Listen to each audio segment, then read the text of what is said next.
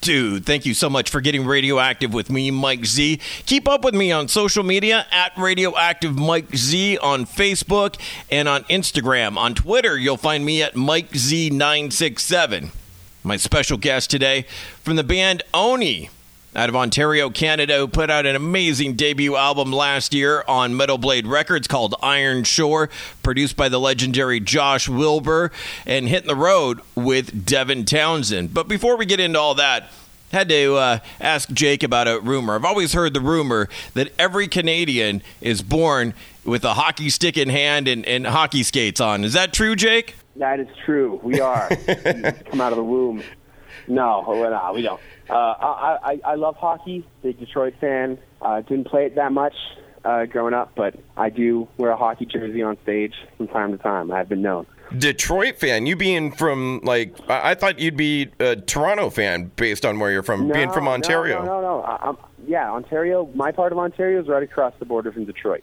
Ah, so they're my local team. Yeah, Red Wings bad year for us.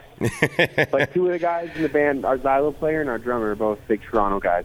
You think you'll talk hockey with Devin Townsend on this tour you guys are heading out on here? Was it definitely want to talk to him for sure at some point? Pretty cool guy. Liked his band, Strapping Young Lad, a lot. Yeah, just really awesome shredder, singer. Yeah, uh, it's gonna be sick. Hopefully, we get to talk hockey. hang out with him. I imagine it's got to be pretty high up there on that bucket list. Like you, I imagine you were a strapping fan, and and you know, especially a fellow Canadian as well. Yeah, well, one thing I like about Devin is that his music kind of transcends genres. Big time. It's hard to categorize him into like like is it dramatic kind of theatrical metal? Is it prog metal? Is it death metal? It's kind of everything. So I, I like that. And a brilliant man too. Like just hearing conversations with that guy, like I feel like I, I gain a few IQ points.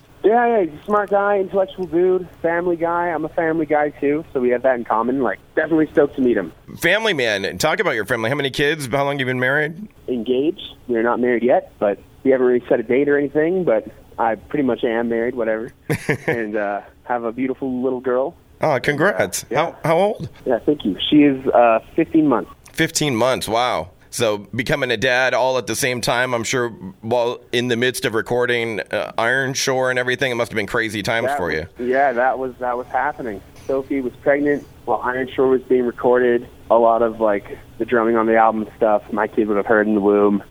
so now when she listens to metal, she kind of headbangs and she loves it. So it's great. That's awesome, man. It must it must have been stressful, but I, I imagine too at the same time, kind of help you keep your eye on the prize uh, uh, while you know you got a baby coming, and then writing music, like getting the best out of you because you know what's at stake. Definitely, it, it makes home time that much more special, and it makes even being away that much more special as well. You know, I want to go out there and I want to make sure I'm killing it 100%, so my kid could grow up, she could be proud of me, and I'm doing it for a reason and a lot of purpose there. Curious with you guys having a xylophone in the band. Did is that something that you sought out, or did you like happen to know someone when we were forming the band, yeah. or talk about that? A lot of the creative vision musically comes from our bass player, and he he loves shred. I always joke, I'm like, you're a bass player that wishes they were a guitar player. He just loves shredding and uh, that kind of thing. And our guitar players shred pretty hard, but uh, they're they can be more rhythmic at time and, and chuggy. And he wanted to add another layer of like soloing to the to the cheese grinder. So he hit up his uh,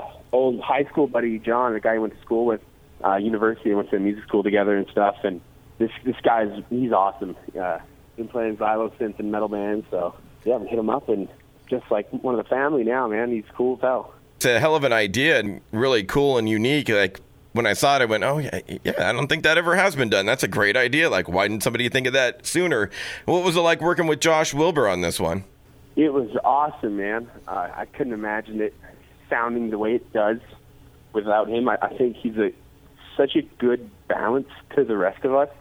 Um, me and Josh share, share a lot of similar ideals that kind of uh, contrast what the other guys in the band think about things which has a nice harmony. You know, you get the two sides of the coin there. Yeah. Josh's background is is much more feel based uh, as opposed to like thinking like a musician and a player. He's thinking as like just a fan of music and like a metalhead. You know, so like it just it works so well. Our ideas blend well together.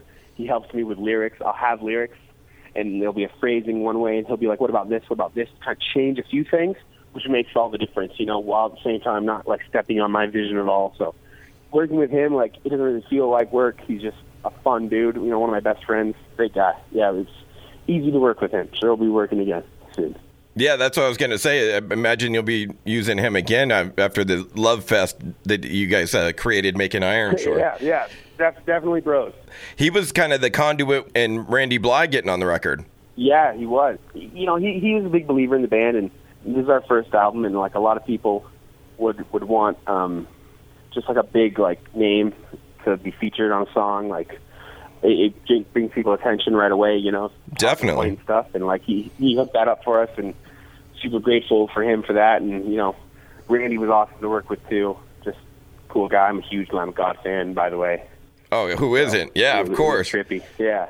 I was gonna say, like, did anything rub off on you on, on spending time with him, like uh, the way he carried himself, or he looked at things, or or in the studio? Yeah, I mean, he, he told me, you know, keep it simple when he's screaming. You know, he he sounds like he's using a lot of effort, but he's really not. You know, like he sounds like he's screaming his face off, but he has so much control, in his art is like the way he's like mastered that type of spec growl over the years. And uh, you know, he just said, "Be quiet, like volume wise, keep it in your headphones, keep it in your cans," is what he said exactly.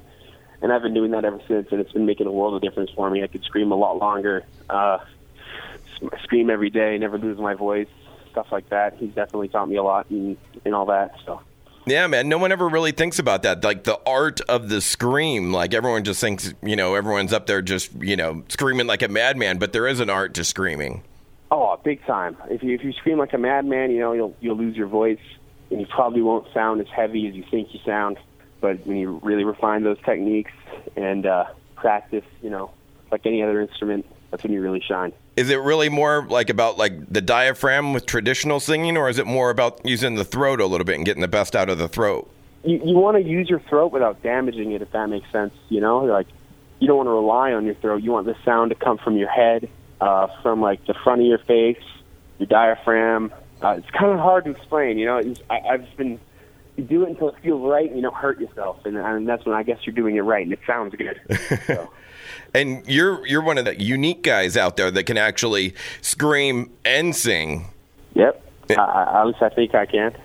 no, I love it, man, and that's what I love about your band and the and the album Iron Shore is you really get to showcase that, and one of the the talented guys out there that can do both, and I think that adds so much like complexity and and kind of makes it more like a, a, a, telling a story throughout a song when yeah, you hear man. different sounds. Exactly. I like to think of it like a performance as opposed to look how scary and big my voice is. You know, and I think that um, I, I like to just blend the two worlds. You know, screaming and singing. I just like to make it kind of one thing as opposed to two very different things. And uh, you know, I want to moving forward have clean parts that sound a little more gritty and then gritty parts that sound a little more clean, if that makes any sense, and kind of like just blend the two styles together nicely. Um, you take some of the greats like Corey Taylor, Jonathan Davis. I feel like they really did that well. Yeah, you know they. Uh, Phil Anselmo as well, for example, like they're, they're, they're screaming and singing kind of at the same time. Like I want to do that too. Bitchin', man. Thank you so much for the time, Jake. I appreciate it. And thank uh, you, man. Enjoy the tour and have a great time out there with Devin Townsend. I will, dude. Thanks for having me.